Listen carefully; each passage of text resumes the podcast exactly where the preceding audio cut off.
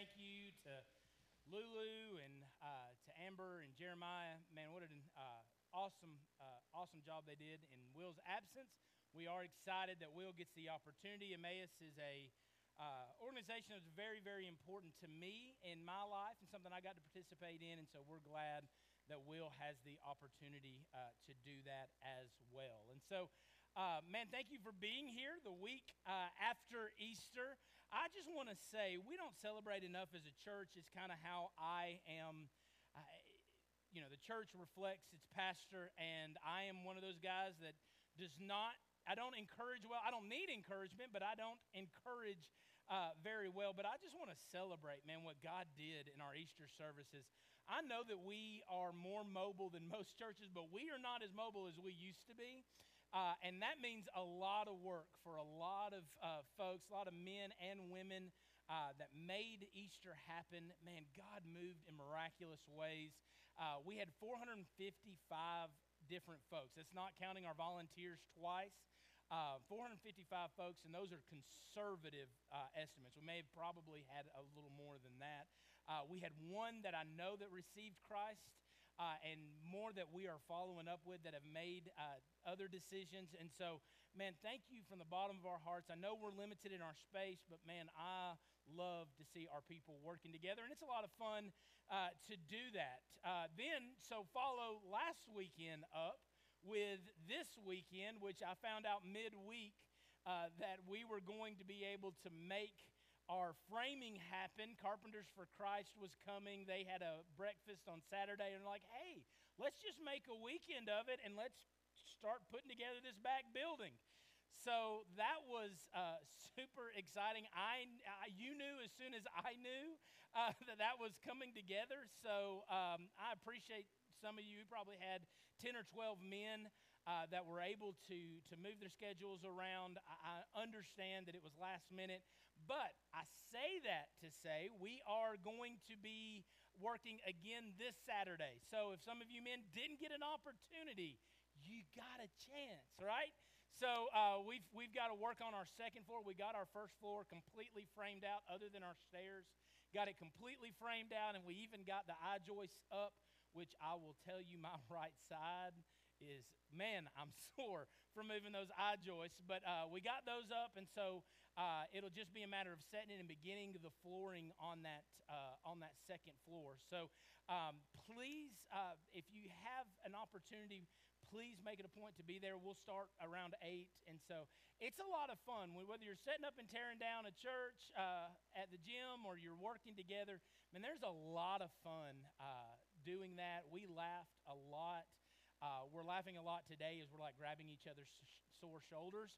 Uh, but uh, man, I would encourage you to be a part of that because it is a lot of fun. And man, we could not do it uh, without you. And so I just want to celebrate that and just let y'all know how thankful I am uh, to be your pastor and to, to know that you have such a servant's heart uh, to do just that. And so we are continuing our uh, our services, life continues as normal uh, after Easter. Uh, what I thought of today is, you know, as I was studying and getting ready, he is still risen, right? Like we celebrate that on Easter, and that's an intentional day that we have. But Jesus is still risen. So we have, op- we have the opportunity to worship a risen Savior. Just as much as we were able to do it in the gym last week, we are able to do it today as well as His church. And so uh, I started to think about high days for church. Not high in the sense that it's high attendance, but things, dates that get a lot of attention for us as a church, right? You got your Easters, you got your Christmases, you've got your VBSs, you got some of those things that information's coming out on. We have food trucks and fireworks, bless God. That's a lot of fun, right? Anytime you get a bunch of rednecks watching things blow up, like that's, that's a good thing. Uh, like we have, we have high days as a church, but I started thinking, like what does it, what does it mean to lead right, that is not led by these mountaintop experiences? They don't require a, a time to meet in order to be everything that God has called us to be. Our Christian walks individually right, should not be marked by these high times of we, we do things like Emmaus, or we do things like uh, serving in, in, in, the church, or we do something like um, different conferences. I remember a youth group uh, in our youth ministry, man, we would have all these different conferences, and I just felt like kids a lot of times just followed the peaks and they would have these great mountaintop experiences and they'd get back to life as normal, right? And, and so, what does it look like for us to continue the week after Easter? What does it look like for us to be a church, for our families, our homes to be this, but even our individual lives? What does it look like for us to be consistent? God brought me to a case study, a man that we see in the Bible that is something said of this man that is not said of another character in Scripture. But he led me to David. And we find in Acts chapter 13 something profound is said about David. It says, He raised up David to be their king, of whom he testified and said, I have found in David, the son of Jesse, a man after my heart. A man after my heart. And so, this series, from now to the end of May, we are going to look at the life of David, battles that David had in his life, where God would, would think enough of him to say that he was a man after God's heart. And so, our sermon series will be entitled, titled, entitled, entitled After His Heart. And so we're going to look at as a case study David and, and what does it look like to be a man after God's heart? What does it look like to be a woman after God's heart? What does it look like to lead families that are after God's heart? What does it look like for us to be a local body of believers that are after God's? This is God's design for his church not to chase every mountaintop experience, but to live with continuity in maturity, growing steadily in our relationships with Christ. And so we'll look at David, a man after God's heart. But look what it says in verse 22. It says, uh, David, the son of Jesse, a man after my heart, who will do all of my will. The very key thing that we will learn is that to be a man or a woman after God's heart is as simple as ordinary, everyday obedience. Ordinary, everyday obedience is what God can use to be great in his kingdom. So turn with me to 1 Samuel chapter 16. We're going to talk today about David's battle with waiting. His battle with waiting.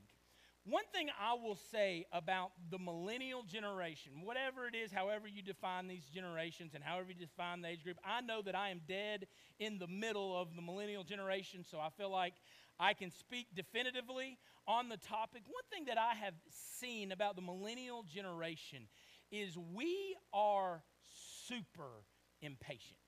We want what we see other people have, like our parents, and we want it now. We, are, we feel almost entitled to it, that we should have everything that they have, regardless of the amount of time that it took them to, to gain what they have. Uh, what I've also found about our generations, because we are impatient, we become very, very picky. Very, very picky. And if things aren't exactly the way that we want them to be, we are quick to take our ball and go home right? We are quick to cut and run when things aren't exactly like we think they should be. I, I led in a church. I was a pastoral intern for a first from a for a First Baptist church down in Mobile where I met uh, Becca, and uh, I remember this little old lady coming in one time, and she was not happy with some of the decisions that Brother Roy had made. And she came in and she informed Brother Roy that she was there when the last pastor came and when the pa- last pastor left, and she will be there when the next pastor comes and the next pastor leaves. Right? Like she just went ahead and said, Don't worry, you're not getting rid of me. Now, she proceeded to take some liberties and to say some things that were not godly, were not were probably fleshly motivated, but for good or for bad. Do you know what I think about when I think about that lady? I think about a woman who is sold out to the church that she is called to be a part of. Now, we can argue all day long about, well, maybe she shouldn't have done it this way, or maybe she should follow the lead of the pastor. You know, we can make all those jokes behind closed doors, but I'm just here to tell you there is something about that generation that it is their church, and dadgummit, it doesn't matter what happens in it. They are there. They are going to run out the clock. They are going to get their hands dirty, and whether it's good or bad, righteous or unrighteous, they are there for the long haul feel like in a lot of ways, man, we can become so impatient. I can become impatient. Listen, if you are impatient with me, that's fine because guess what? I'm impatient with you. If you're frustrated with me, congratulations, I'm frustrated with you too. Right? Like we all can get this way. Man, what does it look like to be a man after God's heart in this area of waiting? And we see it in 1 Samuel chapter 16. Let's look at the new king anointed. The new king anointed, number one. Uh, beginning in verse 1, Samuel chapter 16, it says, The Lord said to Samuel, How long will you grieve over Saul, since I have rejected him from being king over Israel? Fill your horn with oil and go, and I will send you to Jesse the Bethlehemite. For I have provided for myself a king among his sons. And Samuel said, How can I go? If Saul hears it, he'll kill me. And the Lord said, Take a heifer with you and say, I have come to sacrifice to the Lord. And invite Jesse to the sacrifice, and I'll show you what you, you shall do. And you shall anoint for me him whom I declare to you. So Samuel did what the Lord commanded and came to Bethlehem. The elders of the city came to meet him with trembling and said, Do you come peaceably? And he said, Peaceably I've come to sacrifice to the Lord. Consecrate yourself and come with me to the sacrifice. And he consecrated Jesse and his sons and invited them to the sacrifice. Father, illuminate your word to us. Show us, as the mirror that it is, show us areas of our life where we have strayed, when we have trusted in our own strength and our own ability. And God, call us to a deeper, deeper level of, of dependence on you as our Savior, our sanctifier, and our Redeemer. Jesus, we love you. Thank, give us a love for your word now. In Jesus' name we pray. Amen. Samuel was the prophet in Israel. He was really a prophet and a judge. He was in power. We know of the period of the judges, right? You got Samson, you got Gideon, you got Deborah and Barak, you've got these major figureheads that are almost like superheroes, right?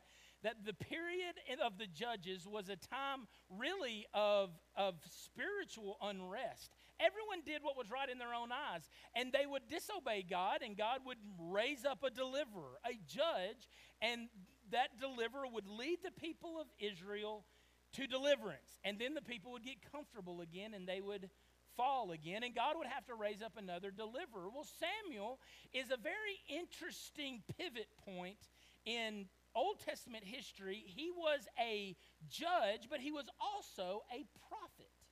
And he was a prophet that his task was to give God's word to his people. God's people wanted a king.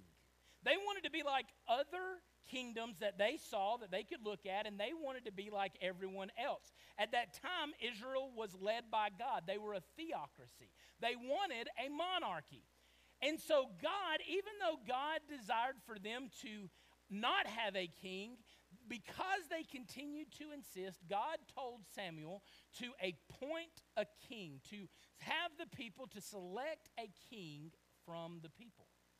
God selected the people, but it was selected who that would be. He selected Saul, but he only selected him because the people insisted that they have a king. And Saul looked the part. He was regal. He was head and shoulders above everyone else. He came from an affluent family, from an affluent tribe. He was everything you wanted in a king. But the problem was, Saul had no heart for God. In his position, in his affluence, in his influence, he became, became arrogant and he disobeyed God. And so God, through Samuel, sends word in 1 Samuel chapter 13 that the, his anointing would be removed from Saul's life. His anointing as king would be removed. And Samuel reports this because Saul has disobeyed God. Particularly, he made a sacrifice that was unlawful. And so, because of that, Samuel is sent spiraling into a depression.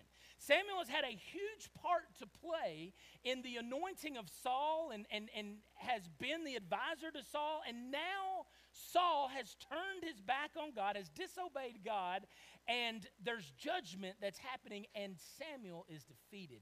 And what God tells Samuel is Samuel, how long are you going to pout? right? Like my kids, specifically my daughter, who, by the way, pouts way longer than my boys ever did, right? Like just pouts. How, how long are you going to sit there and not talk to me? How long are you going to sit there and make that dumb face? Like, just get over it. This is the way it is, right? he says, How long are you going to grieve? I have chosen somebody from the house of Jesse who is a Bethlehemite. One of his sons will be king.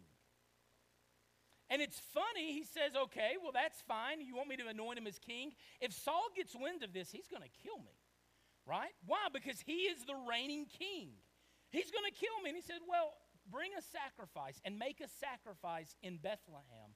Invite the elders uh, and make a sacrifice and invite Jesse and his sons.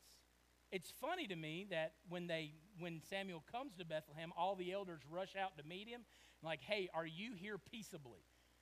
If you read 1 Samuel chapter 15, Samuel has just hacked a, the king of the Amalekites to pieces. He has literally hacked a man to pieces. And so the Bethlehemites are going, oh, shoot. Like, what, what's he here for, right? Are you coming at peace? And he tells them, look, I'm making a sacrifice. And I would love for you to participate with me. He consecrates the elders, he consecrates Jesse, and then we find ourselves in this moment, right? And so Samuel had been pouting about the removal of God's anointing from Saul, and this, king, this was the king that God had chose, but the people had insisted that Saul be it. He looked the part. I mean, if you want the textbook stereotype of what a king is supposed to be, this is who Saul is. He's head and shoulders. He's a powerful warrior. The man had it going on, a man's man. But God had not selected him. What the lesson that we learn from Saul is it's not the qualifications of the man, but it's the God's anointing that makes the difference. God had removed his anointing from Saul. It didn't matter how many boxes Saul checked the anointing of God was removed from Saul's life.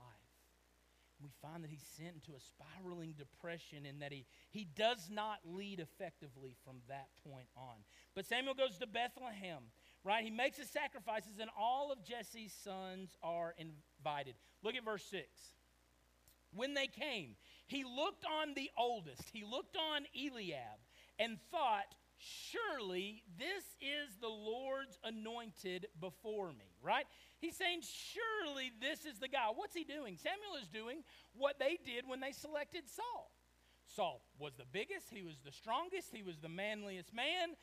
So surely Eliab, a strapping young lad, surely this is the king. But listen what God tells him. But the Lord said to Samuel, Do not look on his outward appearance or on the height of his stature, because I have rejected him. For the Lord sees not as man sees, but the Lord look man looks on the outward appearance, but the Lord looks on the heart. Do we remember what was said about David? He was a man after God's own heart. Why? Because he would do all that the Lord willed him to do. It was his willingness to be obedient above everything else that made the difference in Saul's in, in, Paul, in uh, David's life.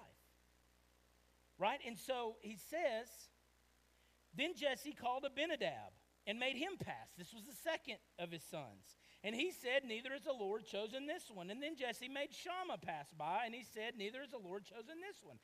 And then Jesse made seven of his sons pass before Samuel, and Samuel said to Jesse, The Lord has not chosen these guys. Seven of them.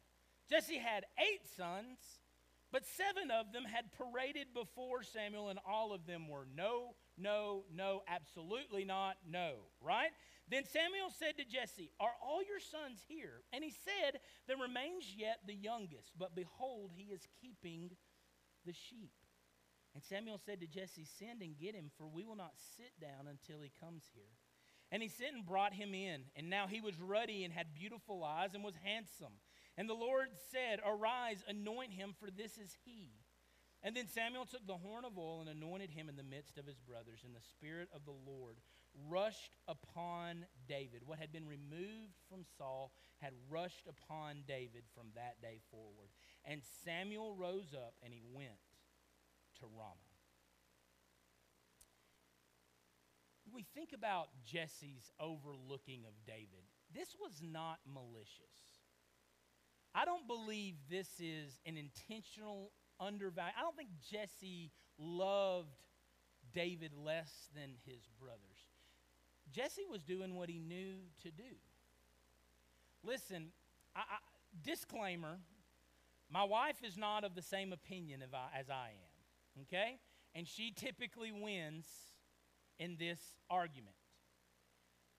But I think pets are crazy because pets are just something that you've got to figure out what to do with when you're not home. If you're not home 100% of the time, you got to figure out something to do with your daggum animals, right? And so if we want to go, if I want to whisk my wife away on a romantic getaway, my kids are easy. I, they just go to Pawpaw's house. It's where they're at right now right? Like they're with Pawpaw. So I just send them to Pawpaw's house. But the dogs, now there's something different. Now I've got two labs that I love. You know why? Because I can put a gigantic five gallon bucket full of Old Roy and a, about three gallons of water in a tin, and I can let them go for a month.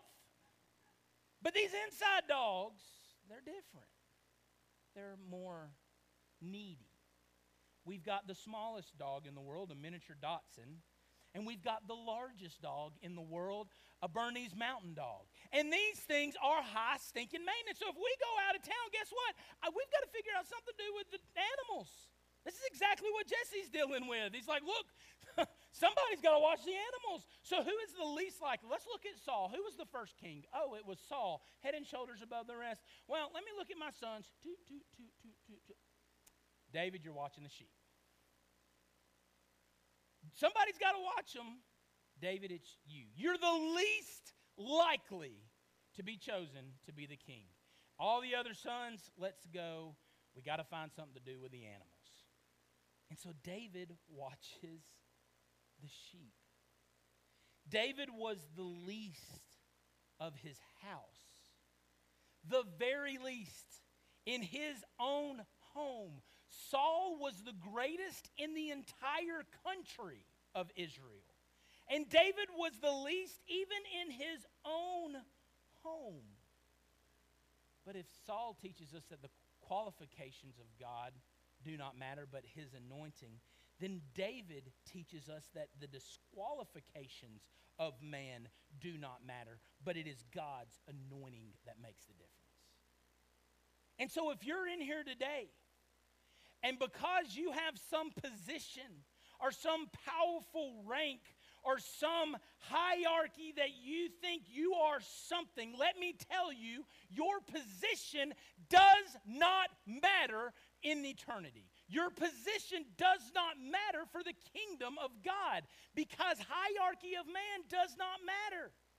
Myself as pastor over you is, is a man made thing, right? Like God has called me to this, but my qualifications don't matter. But if you're here today, maybe even more of you, would think of all the reasons why God can't use you, what I would tell you is God is in the business of using pretty underqualified. You don't believe me? I found this resource many, many years ago. I couldn't hardly find it in my computer, it was so long ago. I just want to read this to you. The next time you feel like God can't use you, just remember this. It wasn't just David. Noah was a drunk. Abraham was too old. Isaac was a daydreamer. Jacob was a liar. Bless her heart, Leah was ugly. Joseph was abused. Moses had a stuttering problem. Gideon was afraid. Samson was a womanizer. Rahab was a prostitute. Jeremiah and Timothy were too young. David had an affair and was a murderer. Elijah was suicidal. Isaiah preached naked. Hello. Jonah ran from God. Naomi was a widow. Job went bankrupt. John the Baptist ate bugs. Peter denied Christ. The disciples fell asleep while praying. Martha worried about everything. The Samaritan woman was divorced more than once. Zacchaeus was too small. Paul was too religious. Timothy had an ulcer. And y'all, Lazarus was dead. God is in the business of using underqualified people. So your qualifications don't matter to God. It is about His anointings, but your disqualifications do not matter because it is about the anointing of God. It is about God's presence on the heart of His people that makes a difference in their life. David was the least likely candidate to lead in man's eyes, but he was number one. Not because of anything on the outside. I mean, sure, he was cute to look at. Like, he's photogenic. He had beautiful eyes, right? I love how they pick, it's almost like they trivialize David. Like, even in the way he's depicted, he's like, well, he's cute, I guess. But that's it. He's a pretty boy, right? But God saw a man after his heart. And the difference between Saul and David is that God's anointing was on David, and it was removed from Saul, and it made all the difference. Look, secondly, at how the new king serves. There's some time passage between verse 13 and verse 14. Some time has passed because David is fetched from the field in order to serve. Listen what it says in verse 14. Now the Spirit of the Lord departed from Saul, and a harmful spirit a harmful spirit from the Lord had tormented him. And Saul's servant said to him, Behold, now a harmful spirit from God is tormenting you. Let our Lord now command your servants who are before you to seek out a man who is skillful in playing the lyre. It's a musical instrument. And when the harmful spirit from God is upon you, he will play it and you will be well. So Saul said to his servants, Provide for me a man who will play well and bring him to me. One of the young men answered, Behold, I have seen a son of Jesse, the Bethlehemite. Y'all know where we're going with this? Who is skillful in playing, a man of valor, a man of war, prudent in speech, and a man of good presence, and the Lord is with him. That is said last, but I believe it goes first. The Lord is with him. Therefore, Saul sent his messengers to Jesse and said, Send me David, your son, who is with the sheep. And Jesse took a donkey laden with bread and a skin of wine and a young goat, and sent them by David, his son, to Saul while there, David came to Saul and entered his service. And Saul loved him greatly, and he became his armor bearer. God gave him favor in Saul's eyes. And Saul sent to Jesse, saying, Let David remain in my service, for he has found favor in my sight. And whenever the harmful spirit from God was upon Saul, David would took the lyre and played it with his hand. So Saul was refreshed and was well and the harmful spirit departed from him.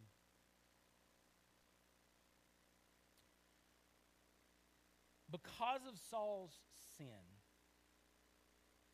the only consequence was not that he would no longer have God's anointing as king,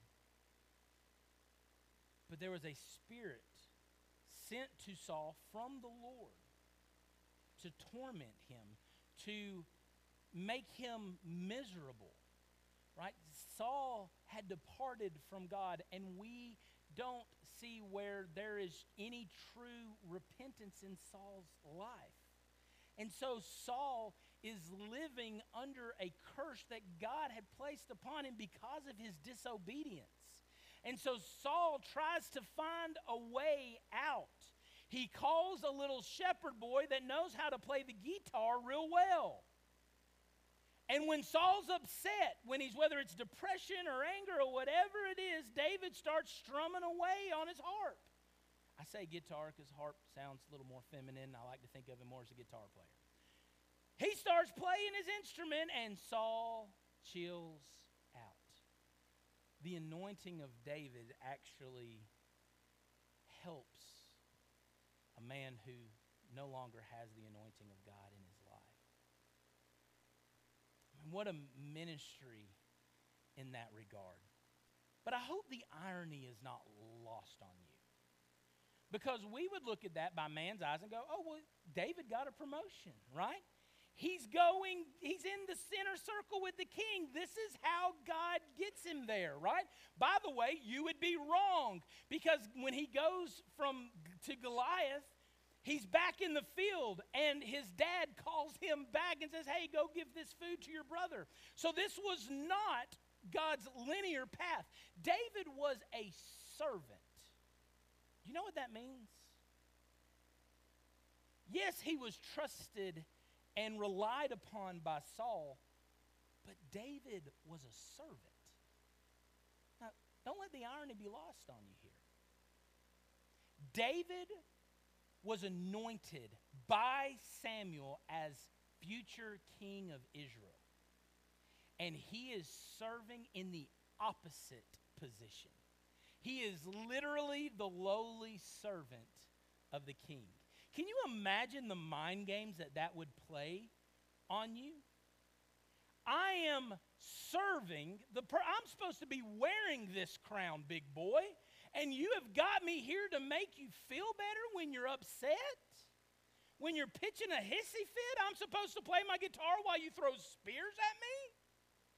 Like are you this is what I'm reduced to. But we don't see that in David's life. I, am going to tell you, you'd see it in my life, but we don't see it in David's life. David is called from the field to serve as Saul's musical therapist. Every time he's a little moody, David gets the call. And there's no option, well, maybe he'll come, maybe he won't. No, he comes every time. Why? Because he's his slave, he's his servant. David was brought into the inner court of Saul. However, he was still a servant. While this would have probably felt like a promotion for most, how awkward must it have felt for David, who had already been anointed king, to be the servant of the king? It makes me think of this. Many of us in this room want to be a champion for God. I hope that's true. That we want to be a champion. We want to see God use us. We want to see God use our families, and we want to see God use our church to do big things. We want to be a champion for God.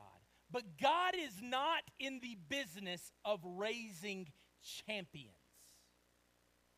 God is not in the business of raising champions. God is in the business of developing servants. David's job was to serve the king.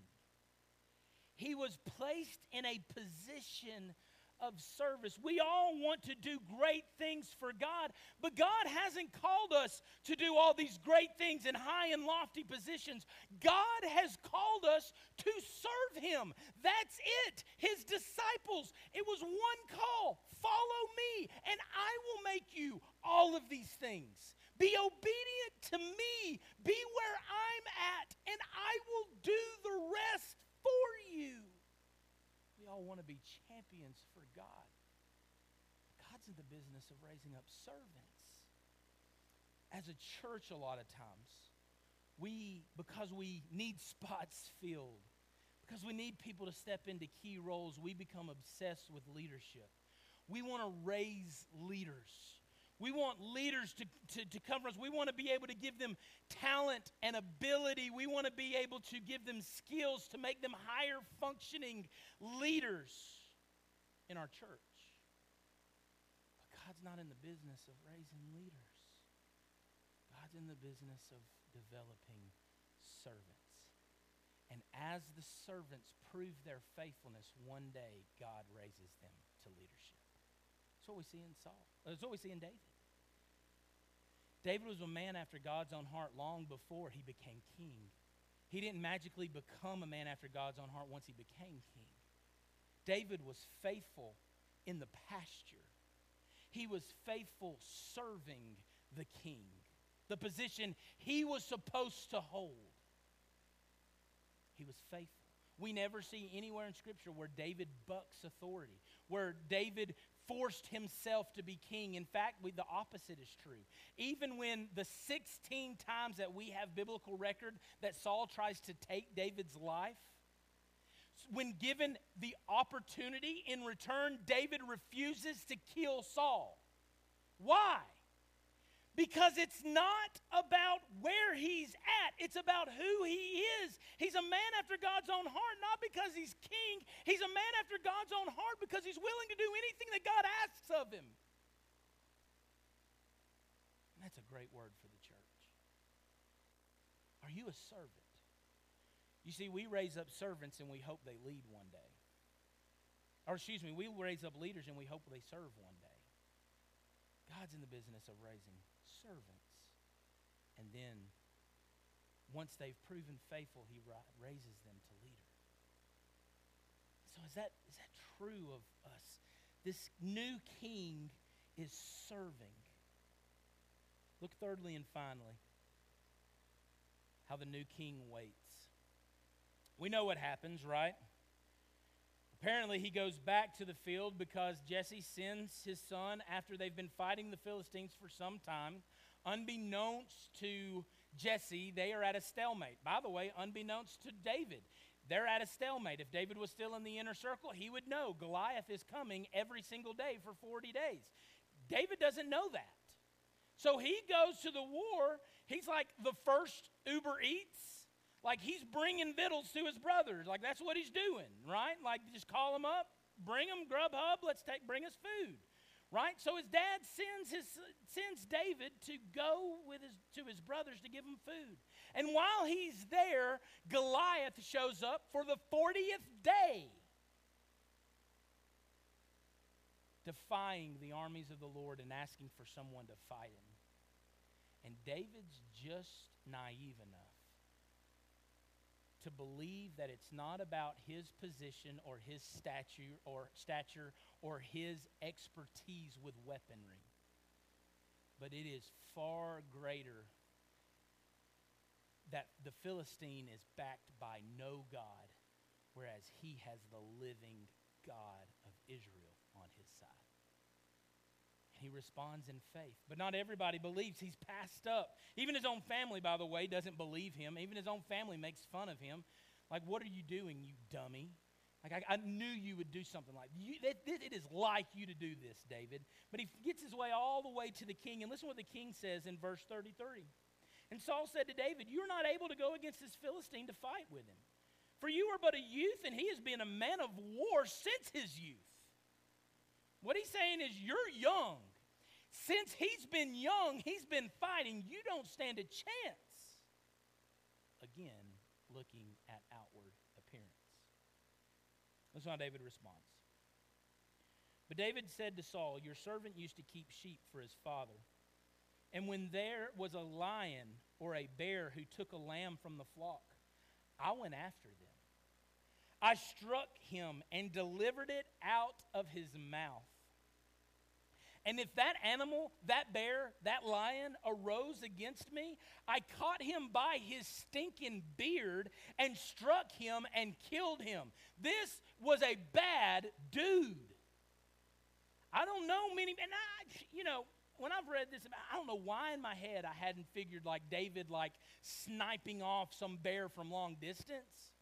But we're talking about hand to hand combat here. like, I just hit him with the rock and it dropped the lamb. And if the bear was like, dude, I'm going to get the guy that's thrown this rock at me, then I just grab him by the beard and I just beat the snot out of him. What does he say there? Your servant has struck down both lions and bears, and this uncircumcised Philistine shall be like one of them, for he has defied the armies of the Lord striking down lions and bears, they just don't make them like they used to, right? This Philistine will be like these lions and these bears because these lions and these bears, they have the same spiritual backing that this Philistine has. And David said, The Lord who delivered me from the paw of the lion and the paw of the bear will deliver me from the hand of this Philistine. And Saul said to David, Go, and the Lord will be with you. What is David doing? He's looking back to his waiting. Hey, David, I'm anointing you as king. Here's the oil. You're, you're going to be king. God's anointing is on you. His spirit has rushed upon you. Hey, go get back to the sheep. the dogs still need to eat.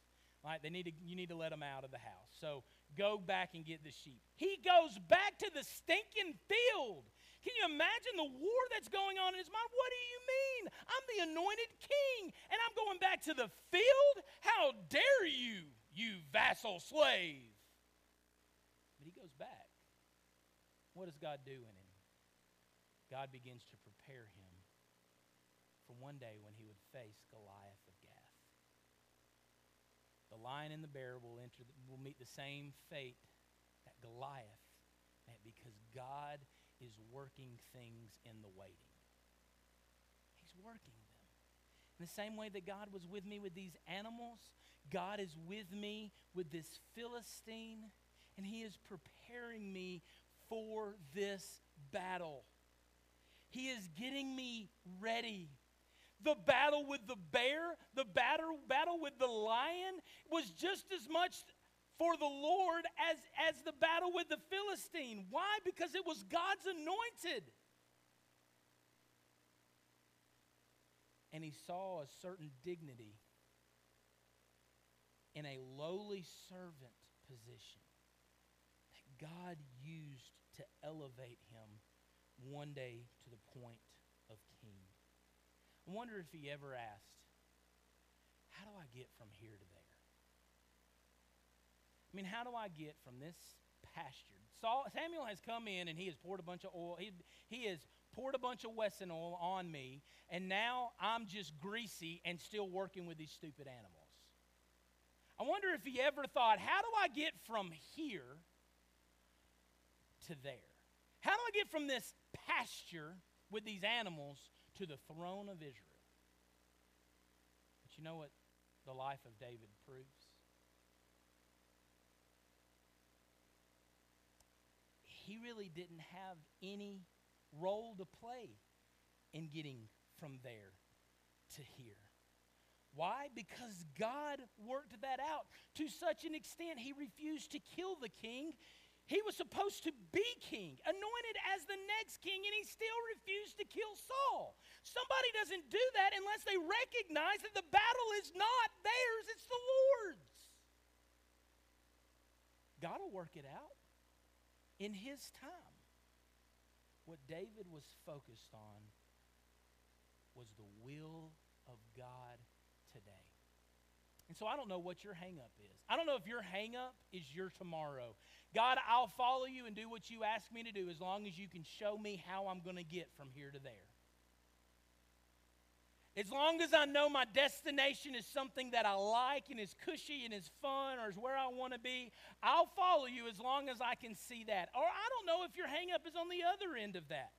I don't know if your hangup is God, I can't follow you because of all of this junk in my past. You can't use me because I have got so much sin, so much failure. I have so much of a reputation with the people around me. They'll never believe me, they'll never understand, they'll never get it. Just use somebody else. I don't know where your hangup is. The story of David is God's called you to be faithful where you are at. And God will work out the rest. There's not some magical formula. People have asked me before, how, how did you get, get to be the pastor? Well, let's see. I asked Jesus to be my Lord and Savior at a very young age, four, almost five. I, I, I asked Jesus to be Lord and my Savior. I followed the Lord and I listened to him and I surrendered in the ministry and I just tried to be faithful. And God uh, brought me to this amazing school where I met this amazing woman and uh, God brought our lives together. And uh, I just knew that was what God had for me. And now I had to make a family and had to provide for this family. And so I looked for where God would have me to serve and God opened doors and I'm here and I'm there. God did all that. Faithfulness today is what God asks of you. You want the recipe to be a man or a woman after God's heart? It's faithfulness today. Regardless of your past or regardless of your future, faithfulness today. And trust God with the rest. Would you bow your head and close your eyes?